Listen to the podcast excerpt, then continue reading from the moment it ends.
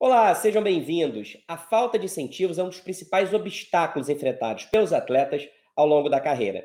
E a pauta do patrocínio voltou aos holofotes nos Jogos Olímpicos e Paralímpicos de Tóquio.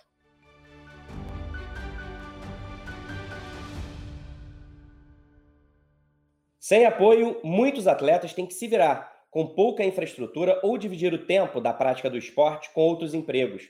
Um levantamento do Globo Esporte realizado nas Olimpíadas identificou que dos 309 atletas nacionais na competição, 131 não tiveram patrocínios e 41 precisaram fazer vaquinha para estar no Japão. Mulheres e atletas paralímpicos sofrem ainda mais. Para mudar esse cenário, empresas investem em projetos sociais e ações que dão suporte e condições para que estes heróis ultrapassem as barreiras impostas pela vida.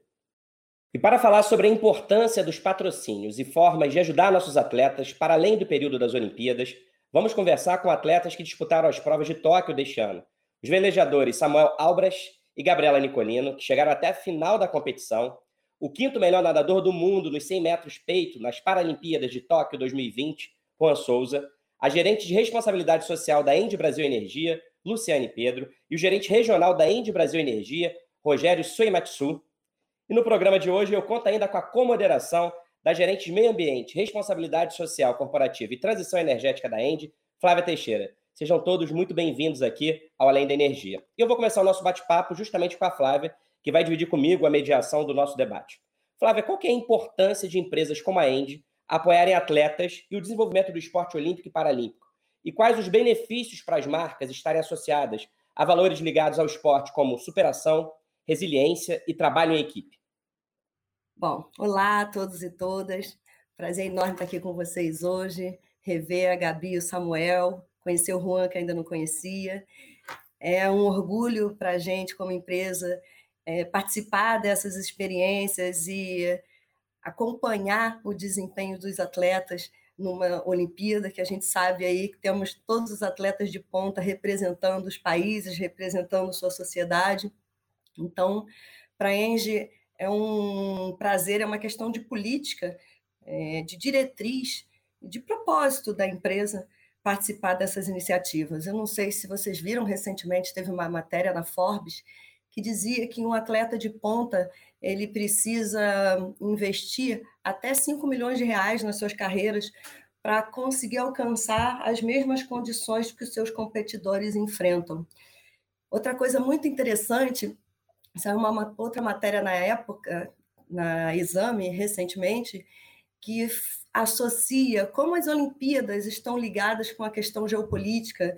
Né? Um jogo, um, uma performance, uma apresentação do atleta, ela é uma questão é, que vai além né, só do jogo, do resultado. Nós estamos ali diante de história, cultura, e não é só o atleta que vive isso, nós, os torcedores, né, nós que assistimos de longe tudo isso acontecendo, a gente vivencia isso. Então, isso é muito importante para a educação, para um sentimento de cooperação, para um sentimento de é, superação e para o desenvolvimento da sociedade como um todo. Então, hoje, quando a gente fala de, de, da perspectiva de uma grande empresa, uma grande empresa ela tem também uma grande responsabilidade, que é não só com seus colaboradores, mas também com seus fornecedores, com seus clientes, nas comunidades em que ela está presente. Então, pensar que nós podemos sim promover esse desenvolvimento, promover essa esperança, essa confiança no futuro, porque é sobre isso que a gente está falando, né? Quando a gente torce por um atleta, quando a gente investe num atleta, como a gente acompanha a carreira de um atleta, a gente está falando de confiança, de confiança no futuro. E é esse desenvolvimento social que torna né, a nossa sociedade mais resiliente, a presença nossa nas comunidades cada vez mais forte, com uma interação muito mais proveitosa é, e muito mais receptiva para a nossa presença nesses lugares. Então, eu acho que é, o esporte, ninguém ousaria né, questionar a importância do esporte para o desenvolvimento dos nossos jovens, de nossas crianças e para assegurar o desenvolvimento da nossa sociedade como um todo. Então, já falei demais, eu acho que me cabe agora passar a palavra para os atletas. Eu vou começar com o Samuel, Samuel, seu talento como velejador a gente já conhece, né? nós podemos comprovar aí com a sua história, com a sua trajetória, com seus resultados nos principais jogos mundiais, né? principais competições mundiais relacionadas à vela. Mas eu queria que você falasse um pouco também do seu lado empreendedor. Né? Nós nos conhecemos nessa jornada, você é, empreendendo na busca desse apoio, desse patrocínio, e tivemos essa relação durante toda essa, essa, essa participação da Engie aí nessa, nessa última trajetória de vocês. Queria que você falasse um pouco sobre isso, como que você administra isso na sua carreira? Olá, pessoal. É um prazer estar aqui com todos vocês, falando um pouquinho do, do nosso esporte das, das, das peculiaridades dele, e do, do que ele pode aportar aí para a nossa sociedade. É, realmente fazer uma viver do esporte, fazer uma campanha olímpica, trabalhar é, em alto rendimento requer não só uma uma dedicação aos treinamentos e aos resultados, mas também é, exige uma organização no, nesse sentido de viabilizar uh, tudo isso. E isso envolve construir relacionamento, construir parcerias, construir é, relações com, com, com apoiadores, com patrocinadores. Então, isso é uma, uma batalha constante que os atletas têm para poder financiar todo esse, esse sonho olímpico, esse aprendizado. Uh, então, realmente, a gente trabalha muito nesse sentido. Uh, por sorte, nós uh, pudemos uh, contar com o apoio da Endi, assim como outras empresas, através de um, uma grande ferramenta que a gente vem trabalhando aí nos últimos anos, que é essa ferramenta é, do, da Lei do Incentivo ao Esporte, e, e, graças a isso a gente conseguiu um grande apoio aí para a nossa campanha olímpica de Tóquio. Maravilha, Samuel. É, agora eu quero conversar com a Luciane. Luciane, a Flávia falou aqui que investir no esporte é um processo que trabalha com a esperança, com a esperança no futuro. Eu quero entender então de você qual é a importância da lei de incentivos fiscais que permite que o setor privado apoie o desenvolvimento do esporte e, claro, dos atletas. Como é que a End faz uso desse tipo de legislação e em quais iniciativas? Vamos lá, né? Antes de mais nada, é importante lembrar que a Enge acredita nesse poder de transformação do esporte. Né? Nós entendemos o esporte enquanto ferramenta de inclusão social, né? mais é, do que qualquer coisa assim, do, do, ladinho da cultura, vamos dizer assim. Né? Nós investimos também na cultura e acreditamos que o esporte tem essa capacidade de, nas comunidades onde nós atuamos, é, agir é, em comunidades muito vulneráveis e dar essa esperança, essa crença. Né? Nós entendemos que investir no esporte é poder plantar essa sementinha de esperança. E quando a gente fala de incentivos fiscais, eu estou falando de mais de 18 anos, quase 20 anos de atuação da empresa em incentivos fiscais como um todo. É, nós acreditamos e entendemos que é fundamental deixar parte dos impostos pagos pela companhia nas comunidades onde ela atua. Isso é, no mínimo, uma visão de cidadania. Então, ah, com esta visão, nós temos sim um indicador, inclusive estratégico da companhia, de uso de 100% de toda a possibilidade que a gente tem hoje, há anos. E o incentivo fiscal, ele, ele, ele, ele possibilita no esporte de que a gente possa, além de é, investir em ações localizadas, manter esse investimento. Então, é, nós somos extremamente, vamos dizer, é, nós, nós motivamos é, esse uso do incentivo fiscal, né, principalmente quando se trata de grupos de esportistas, e ficamos extremamente emocionados e felizes quando a gente vê que essas pessoas que estão aqui hoje, né, o Samuel, a Gabriela, o Juan, quantas crianças e jovens eles já inspiraram, né? Crianças das comunidades que a gente vive e atua, de mais de 100 municípios no Brasil e 14 estados, né? Essa, talvez vocês nem sabem, né? Essa inspiração que vocês causaram em crianças que estão lá na ponta que nunca acharam que vão sairiam de lá e hoje elas com certeza estão tão muito mais confiantes.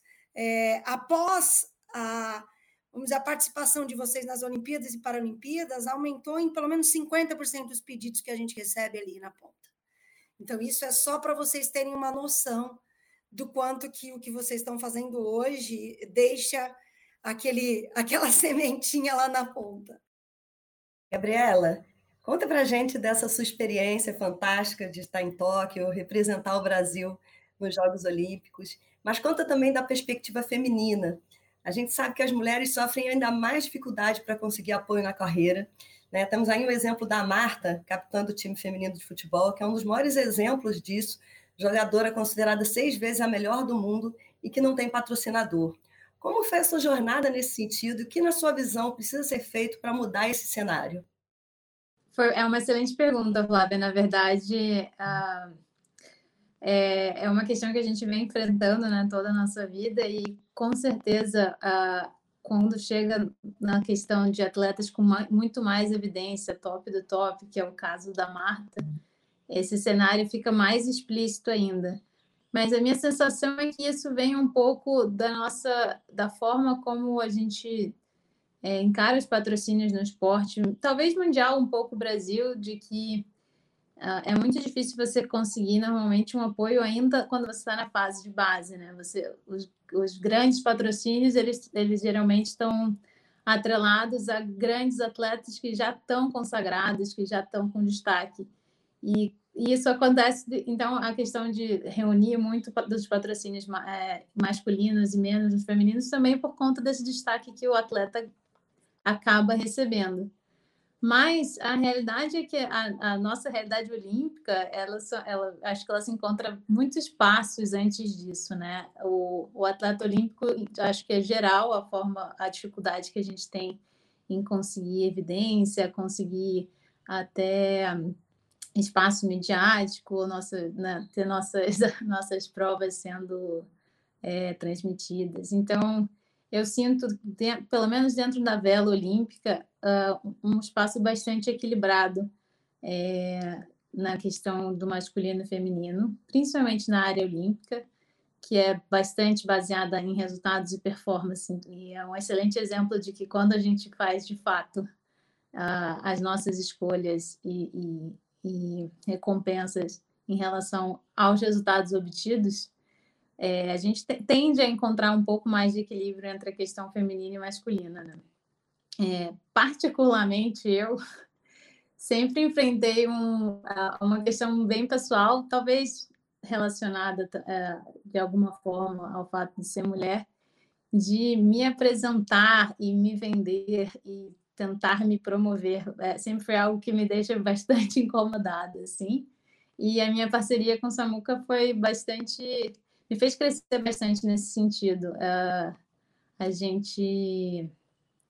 A gente foi uma equipe bastante profissional e ele foi me mostrando caminhos e, de certa forma, assim, sem intenção de ensinar, mas acabou me ensinando como a gente pode se portar, como a gente deve acreditar no nosso trabalho, como a gente pode vender o que nosso sonho para outros parceiros e foi acho que foi é, sorte um pouco de destino a gente ter encontrado esse grande programa da Endy que tivesse os mesmos interesses que a gente e alinhado com nossos objetivos. Muito legal, Gabi. E é importante mesmo que essa questão da equidade de gênero seja endereçada também e principalmente nos esportes, né? Rogério, agora eu quero conversar com você. A gente tem falado aqui nesse nosso bate-papo sobre o poder de transformação e inclusão social do esporte. E um dos projetos apoiados pela END é o Praia Clube, que ajudou o Juan, nosso nadador paralímpico que está participando aqui do nosso bate-papo, e ajuda outros tantos atletas. Conta então para a gente, Rogério, um pouco sobre essa iniciativa e como ela vem formando atletas campeões. Bom, primeiramente é um prazer estar aqui com vocês, né? O Juan é o nosso nosso ídolo né, desse projeto do Praia. A gente foi procurado pelo Praia né, para apoiar, fazer parcerias, né, e a gente não hesitou. Né? Primeiro que o Praia é um dos maiores clubes da, do Brasil, né? É, tem uma referência muito boa em termos de clube, e a, a seriedade né, dos projetos do Praia é, né, dispensa comentários. Né? Segundo é que projetos dessa natureza né, estão alinhados com a nossa política de, de fomentar os esportes de alto rendimento. Né? É, também lembro, é válido lembrar, né, que o esporte e o lazer também são instrumentos né, que contribuem para cidadania e desenvolvimento social de crianças e adolescentes, né, que o, o Juan está sendo, né, como a Lu comentou anteriormente aí, né, ele, ele motiva, ele motivou né, muito dessas nossas crianças, né, que um dia, quem sabe, vão trilhar também os caminhos do, do Juan, né. E o coroamento do, do, desse projeto, dessa parceria, né, a gente pôde acompanhar nas Olimpíadas de Tóquio é, recentemente, que, que é um sucesso né, dos atletas, dos nossos atletas, especialmente o Juan, né, que, que eu acredito que amplia, ampliará o novo número de campeões, né, fortalecendo assim o esporte aqui no nosso, na nossa comunidade, né, no entorno onde nós estamos inseridos. Juan, agora é para você. Assim como a Gabriela falou da questão da perspectiva feminina, queria que você contasse um pouco também da sua experiência olímpica e falasse também sobre as peculiaridades, né, o preconceito que também envolve um pouco as oportunidades para os atletas paralímpicos. Como você encarou essa realidade? Quais são os seus relatos que você tem da vivência de seus colegas que ainda buscam apoio para poder performar e se preocupar tão somente né, com seu desempenho físico, emocional e, e o retorno dos seus treinos. Conta um pouquinho sobre isso para a gente. É, primeiramente, é um prazer estar aqui conversando com todos vocês, ter o Samuel, ter a Gabi aí para poder falar um pouquinho mais sobre isso, né? E vou falar um pouquinho sobre o meu lado paralímpico, né? eles falaram um pouquinho sobre o lado olímpico, né? Eu deixo bem claro que não existe uma competição em nenhum dos lados, em paralímpico e olímpico, né? Eu acho que simplesmente a gente tem que ter uma igualdade né, entre os esportes, porque o Paralímpico às vezes tem uma, uma, uma visão, não, não Paralímpico, as pessoas têm uma visão de que o Paralímpico é, é simplesmente, ah, coitado, ele está ali. E não, né? Nós somos atletas de alto rendimento, né? Somos atletas de alta performance e que estamos ali treinando com qualquer outros, né? Então, a gente tem, às vezes, muito essa visão das pessoas que tem que ser quebrada. Né? O, o esporte paralímpico tem crescido imensamente, né? A gente viu por esse último resultado agora de Tóquio, né, foi o maior resultado em medalhas do Brasil, né, de, que a gente trouxe para o Brasil. Então, a gente vê um número muito grande de, de paralímpicos crescendo e, e, alto rendimento. Né? A gente vê um nível altíssimo, como foi nessa competição, de, de muito próximo do olímpico. Então, mesmo que às vezes a gente falta um pouquinho de mídia, às vezes a gente sabe que o olímpico tem um pouquinho mais, em nenhum momento, como eu falo, é uma competição entre os dois esportes, e sim, eu acho que tem que ter uma igualdade entre eles, com a ajuda dos projetos da Enge, por exemplo, que abraçou, que é um dos parceiros do Praia, a gente tem uma, um crescimento muito maior, né? A gente consegue hoje, a gente tem cerca de 13 atletas né, na minha equipe, e graças ao projeto a gente consegue evoluir cada vez mais, graças a esse tipo de projeto. Então, a partir do momento que vai crescendo esse tipo de projeto, a gente vai incentivando, como vocês falou, como vocês falaram, na verdade, é, me desculpa, é, mais pessoas a vir para o esporte, não só para o Paralímpico, como para o Olímpico, né? A gente sabe que o esporte é o que tira muitas vezes uma pessoa de ir para um mau caminho, né? Que dá uma educação, que dá um incentivo, que dá um, um foco, né? Um objetivo para aquela pessoa que ela não tinha antes, talvez. Então, eu acho isso muito importante. Eu acho que é um dos meus maiores sonhos, minhas maiores vontades aqui na Terra, enquanto vive como atleta, é poder inspirar pessoas. Né? Eu acho que quando a gente inspira, nem que seja uma pessoa que seja, é, a gente já está mudando a vida dela. E para melhor, com certeza. Né? Então, um dos meus maiores sonhos vem acontecendo ao longo da minha carreira, graças a Deus. Eu fui conseguir ser medalhista no Rio 2016. Né? Hoje, na minha equipe, a gente não depende mais só dessa medalha, a gente teve outros medalhistas também, entendeu? Então, a gente vê o crescimento, né? graças a esses incentivos que a gente tem de projetos e de pessoas cada vez mais vendo os atletas de uma maneira diferente, de inspiração, de orgulho e de estar acompanhando, como foi em Tóquio. Né? A gente viu um grande número de pessoas acompanhando não só o esporte olímpico, como o esporte paralímpico né? E querendo ver mais, e querendo acompanhar mais, e querendo, gente, que legal esses atletas, né? Então a gente fica muito feliz com, com o reconhecimento que vem tendo, e a gente espera também poder crescer mais e mais e ter mais espaço e dividir esses espaços com esses atletas que hoje está sendo uma experiência muito boa. Eu só tenho a agradecer por todos vocês terem proporcionado isso para a gente. Juan, depois dessa conquista, o que você espera e planeja agora para sua carreira? O que deseja para o esporte paralímpico brasileiro?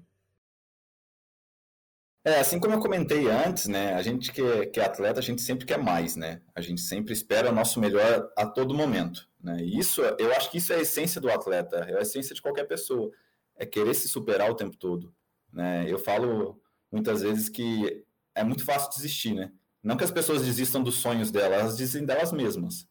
Porque a gente é o único representante do nosso sonho aqui. Então a gente desiste da gente mesmo se a gente não conquistar isso. E olha o quanto isso é importante, conquistar um sonho, conquistar né, tudo que você almeja. Então, para mim, agora, é, com, com, certeza eu quero mais. Eu quero buscar essa medalha que não veio nessa prova individual, né? Eu quero, mas além de tudo, é, é chegar, bater naquele placar, olhar para o meu tempo e falar, valeu a pena, né? Eu estou aqui e valeu a pena, realmente valeu a pena todo o processo, por mais que tenha sido difícil. Mas fica aquele gostinho de, de quero mais, né? Então, eu quero muito isso para mim, eu quero essa medalha, quero poder ajudar o esporte paralímpico cada vez mais, a divulgar e a, a poder crescer cada vez mais. Então, o esporte paralímpico tem tido essa crescida, como eu já comentei, mas a gente espera que ele cresça ainda mais e alcance ainda mais, porque os resultados que vêm acontecendo no esporte paralímpico são muito expressivos. Então a gente tem atletas novos surgindo aí, né, até na minha equipe agora no Praia, como o Gabriel Bandeira, como a Laila, como o Meloni, que foram medalhistas também e que estão crescendo numa, numa exponencial muito boa. Então a gente espera que esses atletas né, consigam crescer cada vez mais porque a gente tinha uma demanda antes de depender somente de um atleta, né? A gente tinha o Daniel Dias, tinha o André Brasil, então era mais esses atletas que traziam a grande maioria das medalhas. Hoje não. Hoje a gente tem esses novos atletas que estão chegando. Então a gente tem uma divisão maior, de uma, não a dependência maior de um atleta, mas sim de vários atletas ser medalhistas, né? O que é uma tendência muito boa e o que eu espero do esporte paralímpico, né? Cada vez cresça mais. E assim no Olímpico também, que a gente não tenha atletas que tragam, só um atleta que traga medalha, mas vários, né? Porque isso mostra o quanto o esporte está crescendo, né? tanto o olímpico como o paralímpico. Então, para mim agora é pensar em Paris, né? pensar nesse próximo ciclo, né? treinar ainda mais, porque não é fácil. Pensar também que essa pandemia possa acabar, para que a gente possa se abraçar de novo, que a gente possa ter esse reencontro caloroso, assim como eu estava contando aqui no Rio 2016, né, numa conversa antes também, é, dava para sentir o o quão caloroso é a torcida estar tá ali presente, o quão diferença faz, né? Nadei no último dia também, no Rio 2016, e onde veio a medalha de bronze, com Daniel Dias, com André Brasil, com Felipe Rodrigues, né? Que foi o revezamento que a gente fez no último dia. E eu achei que aquele, aquela arena ia vir abaixo, né? De tanto que a torcida foi calorosa depois que a gente ganhou a medalha, veio aquela gritaria, a gente sentiu aquele, aquele calor mesmo, né? Que quando a gente chegou em, em Tóquio, via aquele vazio, né? Quão, quão estranho é isso pra gente está acostumado a ver aquela torcida, ver aquela vibração, mas que faz parte, né? Faz parte de se adaptar a esse momento, faz parte de respeitar as pessoas que perdemos nesse momento, né? Então, por mais que eu queira, tenha esse desejo, eu sei que precisa de tempo, e tempo a gente, a gente tem paciência para isso. Mas a, a, meu, a meu melhor agora é pensar em, em Paris e desejar o máximo que todos deem seu melhor para lá, que eu quero ver todo mundo lá, Gabriela, Samuel, quero ver vocês lá também, hein? Tô contando com isso. É isso. Paris está muito perto, né? Porque como os Jogos de Tóquio foram adiados por um ano, agora faltam só três, menos de três anos para a gente é, assistir aí aos nossos atletas paralímpicos e olímpicos em mais uma edição dos Jogos. Já que o Juan estava aqui falando de futuro, eu quero continuar falando de futuro também agora com o Rogério. Rogério, quais são os planos futuros do projeto e os desafios de mantê-lo e ajudar mais atletas? Bom, a nossa ideia é continuar apoiando esse projeto, né? E, e quem sabe estender para vários outros. É, é, como o Juan comentou, né? A base talvez esteja carente, né? É, é, é de projetos como esse, né? Talvez a gente, até por questões de recurso, precisa eleger é, um projeto, né? Mas a gente pode tentar ampliar, né? Para a base. E, e, como o Juan comentou anteriormente, é, esse legado que eles deixam né, é que motivam a base. Então, nesse momento aí, a gente quer continuar apoiando isso aí. É, o, o, desafio que, que, eu, que eu entendo é tentar engajar mais empresas, né, não só como a Engie, aqui também é, nesse projeto nós temos outros parceiros, mas a ideia é tentar buscar mais, né, angariar mais apoio, é, é tentar trazer o poder público é, junto conosco, né, porque Assim, eu acredito que a gente consiga fazer uma, uma grande parceria e, né, e quanto mais é, é, é, empresas, né, quanto, quanto, mais gente apoiando esses projetos, né, mais condições o Juan e a turma toda aí é, vai ter condições né, de, de, de, de, trabalhar né, para Paris, né, que está, como você comentou aí anteriormente, com menos de três anos, né? Então, eu acho que o maior desafio nosso era tentar trazer mais parceiros, né, é, junto também com o poder público, que acho que o poder público é muito importante é, nessa parceria, né? Então, eu acho que esse seria um grande desafio. Ô Flávio, antes de eu passar a palavra para você conversar, continuar conversando com os nossos atletas, vou aproveitar então que o Rogério falou aqui sobre os projetos futuros da Endy para perguntar também para a Luciane, que está à frente é, dessa área dentro da End, quais são os planos da End, o que, que a gente pode esperar em torno do incentivo ao esporte para os próximos anos? É, antes de falar disso, mas já falando disso, né? Quando o Juan fala de gratidão, ele falou que eu estou grato, e, e aí pegando tudo que a gente ouviu da, da Gabi, do Samuel, na verdade, quem está grato, é, é, quem estão gratos são a, é a Enge, né? Nós estamos gratos quando nós é, é, ouvimos de você, Juan, essa, esse encontro de valores e de princípios, né? Então, nós nos identificamos com os mesmos princípios que você. Então, isso é uma felicidade. E aí, não tem como a gente não olhar para o futuro pensando assim esse é o caminho que a gente escolheu lá atrás, né? De diretriz, de posicionamento, de investir no esporte enquanto ferramenta para inclusão social. Ou seja, né, nós acreditamos realmente que nós podemos fazer uso de recursos públicos ou não, porque também investimos no esporte com recursos diretos, né? Então, isso também é importante, mas sempre com o princípio de que é, nós podemos transformar vidas, nós podemos melhorar a qualidade de vida daquelas comunidades. Né? Se fazemos isso na cultura, também seguimos o mesmo princípio. Então, é, é um princípio. Então, é muito bom, né? Muito obrigada. Eu que agradeço, acho que a gente, a Enge que agradece, né, Flávia? A gente conseguir ver de vocês que estamos falando da mesma coisa, dos mesmos princípios. Então, falar de futuro fica mais fácil. Né? Enquanto estivermos pagando impostos, é, e acreditamos que isso vai demorar para um dia acabar, nós teremos realmente uma, uma diretriz interna na ENGE de investir esses impostos, essa renúncia fiscal da melhor forma possível. E pegando um pouco as palavras do Rogério, tentar motivar, conscientizar né? Porque a gente está falando só de 4% das empresas no Brasil que fazem isso. É só 4%. Se a gente vai para a pessoa física, é 2%. Então, assim, por que não acreditar nisso? Acreditar que, que nós, enquanto empresas, dá mais trabalho? Dá, mas a gente é, tem que ser protagonista nisso e falar, não, vamos investir. Então, a, a Inge, quando entra no projeto, ela fica no projeto, né? Então, a gente já tem até é, uma, né, uma dica aqui, né, Rogério, que queremos continuar, né, Flávia? Que queremos continuar apoiando vocês e outros que vão vir. Então, é, essa é a, nossa, é a nossa meta. E mais que isso, como o Rogério disse, acho que o desafio é vamos trazer outros, outros parceiros que acreditem nos mesmos né, princípios, já que a gente está falando disso. Então, é um pouco isso. E, assim, eu acho que outra coisa muito importante está sendo falada aqui já até adiantando né, um pouquinho do que eu queria falar aí no final, era, eu acho que essa pandemia fez exacerbar os propósitos, né? As pessoas, enquanto eu como cidadã, eu passo a ter mais desejo de ter um propósito na vida. A gente ouve o Juan, ouve a Gabriela, ouve o Samuel, e isso está muito implícito, né? Eu tenho um propósito, eu quero seguir adiante, a vida é muito valiosa. E a vida passou a ser mais valiosa ainda. Então, e a gente não faz nada sozinho. Então, quando o Rogério fala, vamos trazer mais gente, é isso. A gente precisa estar tá junto, e não é só a Enge, não. A Enge vai continuar, de certo, né? É, é, mas a, e, e, pensar junto com vocês em como fazer isso mais na base, né? Como a Gabriela traz. Porque vocês conhecem as dificuldades e a área, a gente não. A gente está aqui só tentando apoiar um pouco vocês, para inspirar mais gente. Então, eu, eu, eu acho que é isso, assim, vamos junto e vamos trazer mais gente nessa, nessa jornada aí.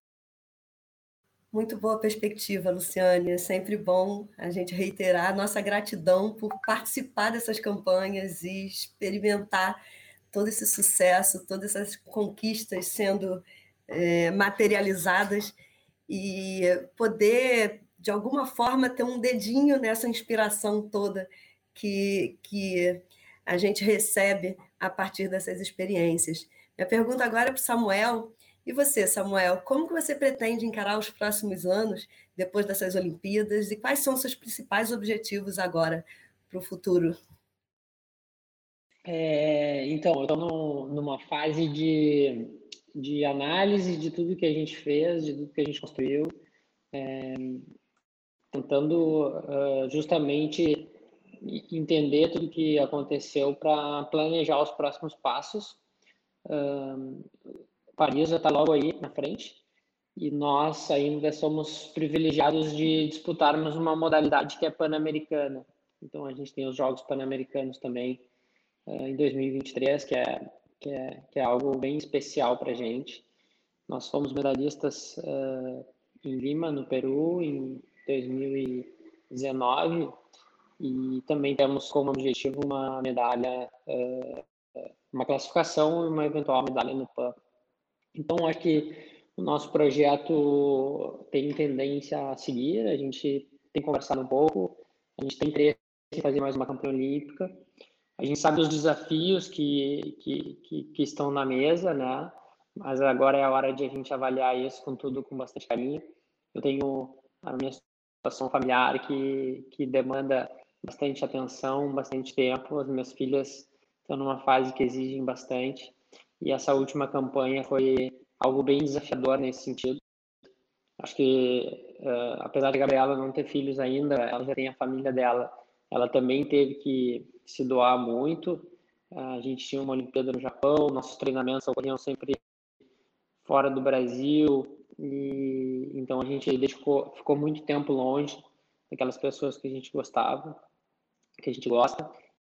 Então, é, a gente está planejando essa, essa retomada, como fazer da, da melhor maneira. Temos esses objetivos do Pan-Americano, os próprios Jogos Olímpicos. É, estamos planejando como organizar isso da melhor maneira, mas com certeza somos uh, movidos a desafios e, e queremos uh, ter uma nova participação olímpica, é, chegar lá com reais chances de medalha e fazer o nosso melhor e continuar eh, desenvolvendo esse trabalho que a gente fez. É, que dá um, um orgulho imenso. Muitas vezes eu penso uh, que no meio de uma pandemia a gente conseguiu, num país isolado como o nosso aqui, em termos de vela, conseguimos seguir treinando, conseguimos é, nos mantermos ativos longe dos nossos adversários, longe do acesso ao material, uh, morando em lugares diferentes, a gente conseguiu é, manter ativo esse projeto a gente conseguiu construir uma rede de contatos e parceiros muito grande. Então, a gente tem uma equipe multidisciplinar fantástica trabalhando com a gente, psicólogo, nutricionista, técnico. Uh, e, e, e, como o Luciano mesmo falou, a gente não ganha nada sozinho. Então, a gente construiu uh, um grupo, uma rede de trabalho muito legal, que poucas equipes a nível de mundial têm hoje. E, e eu acho que agora a gente tem as condições ideais para realmente uh, fazer mais uma campanha e poder trabalhar com, com, com tranquilidade, né, com qualidade. Uh, e eu acho que agora é a hora de aproveitar isso e a gente está se organizando para que para recomeçar isso em breve. Maravilha, Samuel. Obrigada. Agora você, Gabi, que é uma super inspiração para mim, além de ser mulher, pelo esporte que você escolheu, e eu acho que tem toda uma conexão aí com a Enge, né? O vento, o mar, a água, Juan também. É, acho que, de qualquer forma, é, é, é traz também né, uma sensibilização para a importância da preservação da água, né? Água é vida, oceano. E é, me diz, e a sua cabeça, como é que tá? Acabou de chegar, já descansou, que eu acompanhei um pouco da sua, do seu passeio. É, já está nas próximas Olimpíadas. Como é que você se vê e o que você planeja aí para o futuro?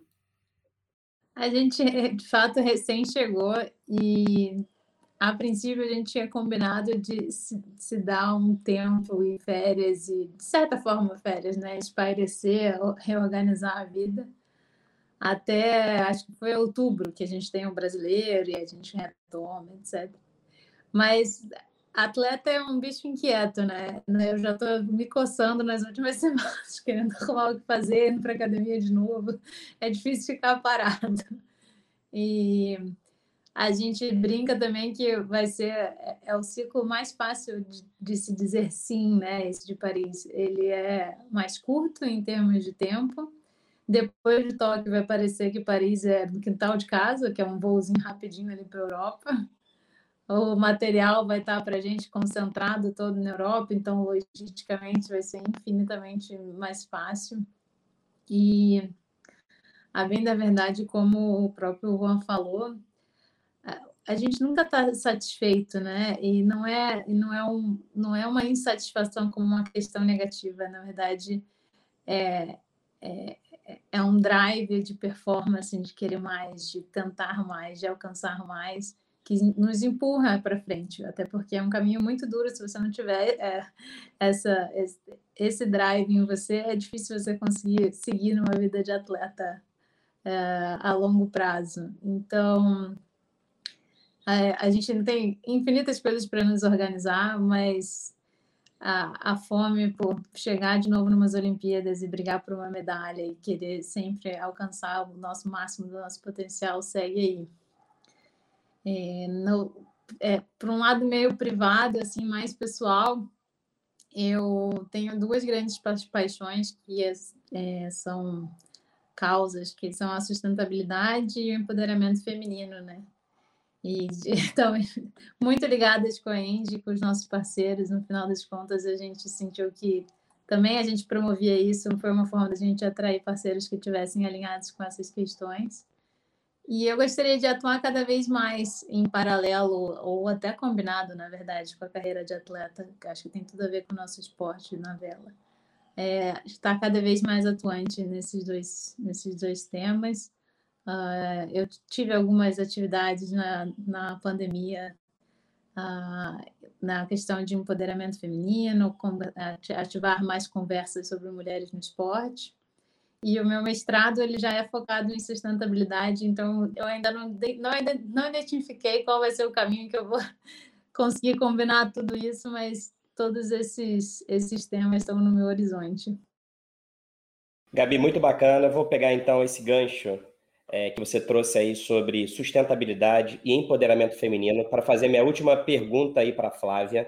Cada vez mais, né, Flávia, as marcas e empresas defendem valores mais relacionados à inclusão, diversidade, entre outros que são atribuídos também ao esporte, e a Gabi está tá falando disso aqui agora.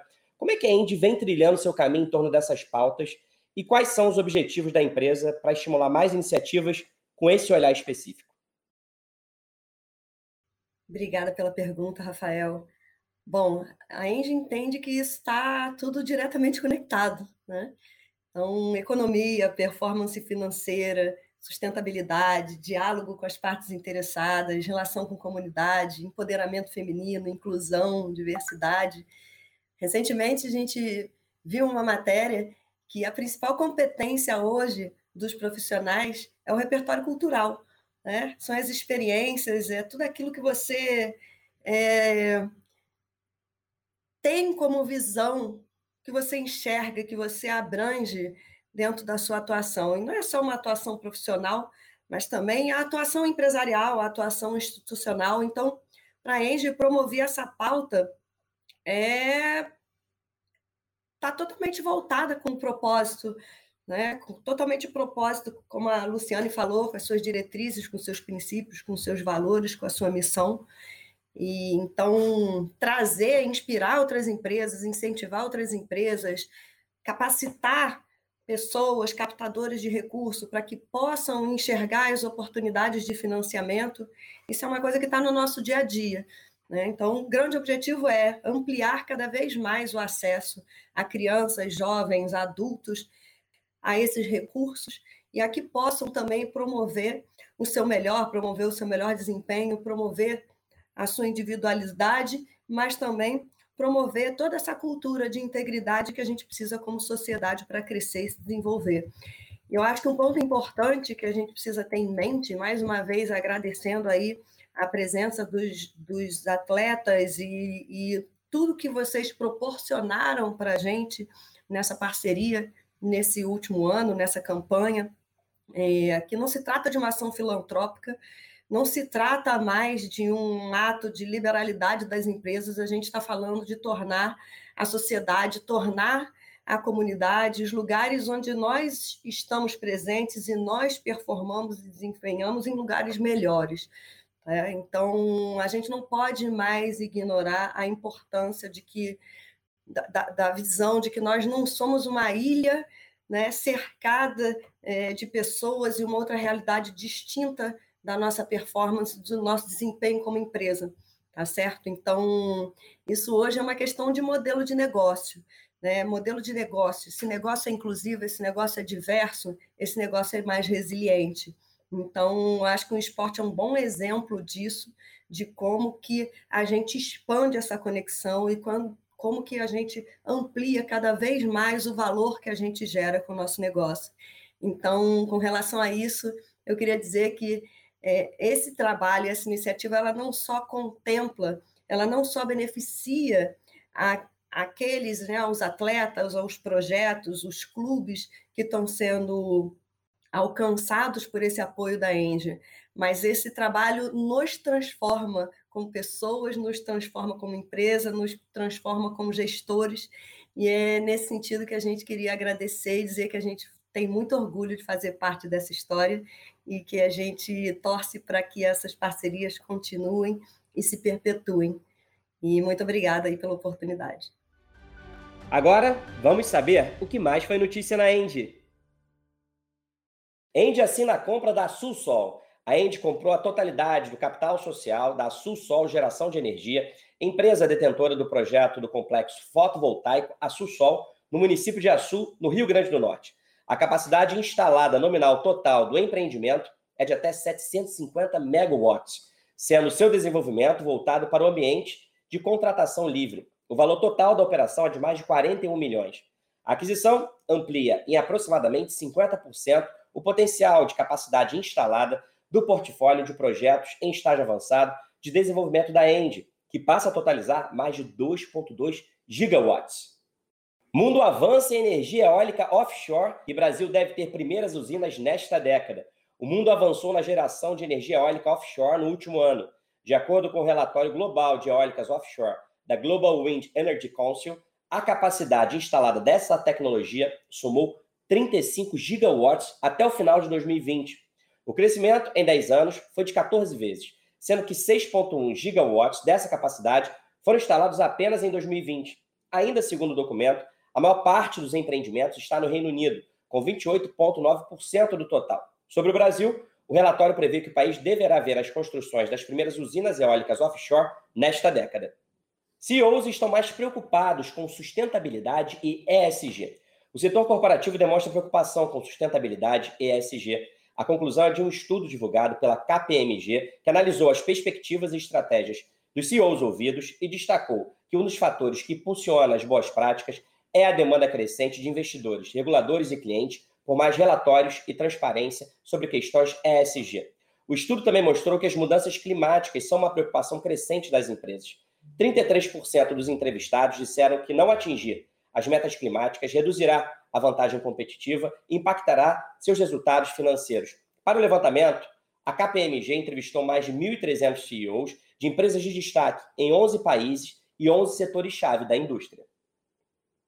Veja mais notícias no site da End e Hub Além da Energia, onde você também pode acessar os nossos podcasts e videocasts. Até a próxima, tchau!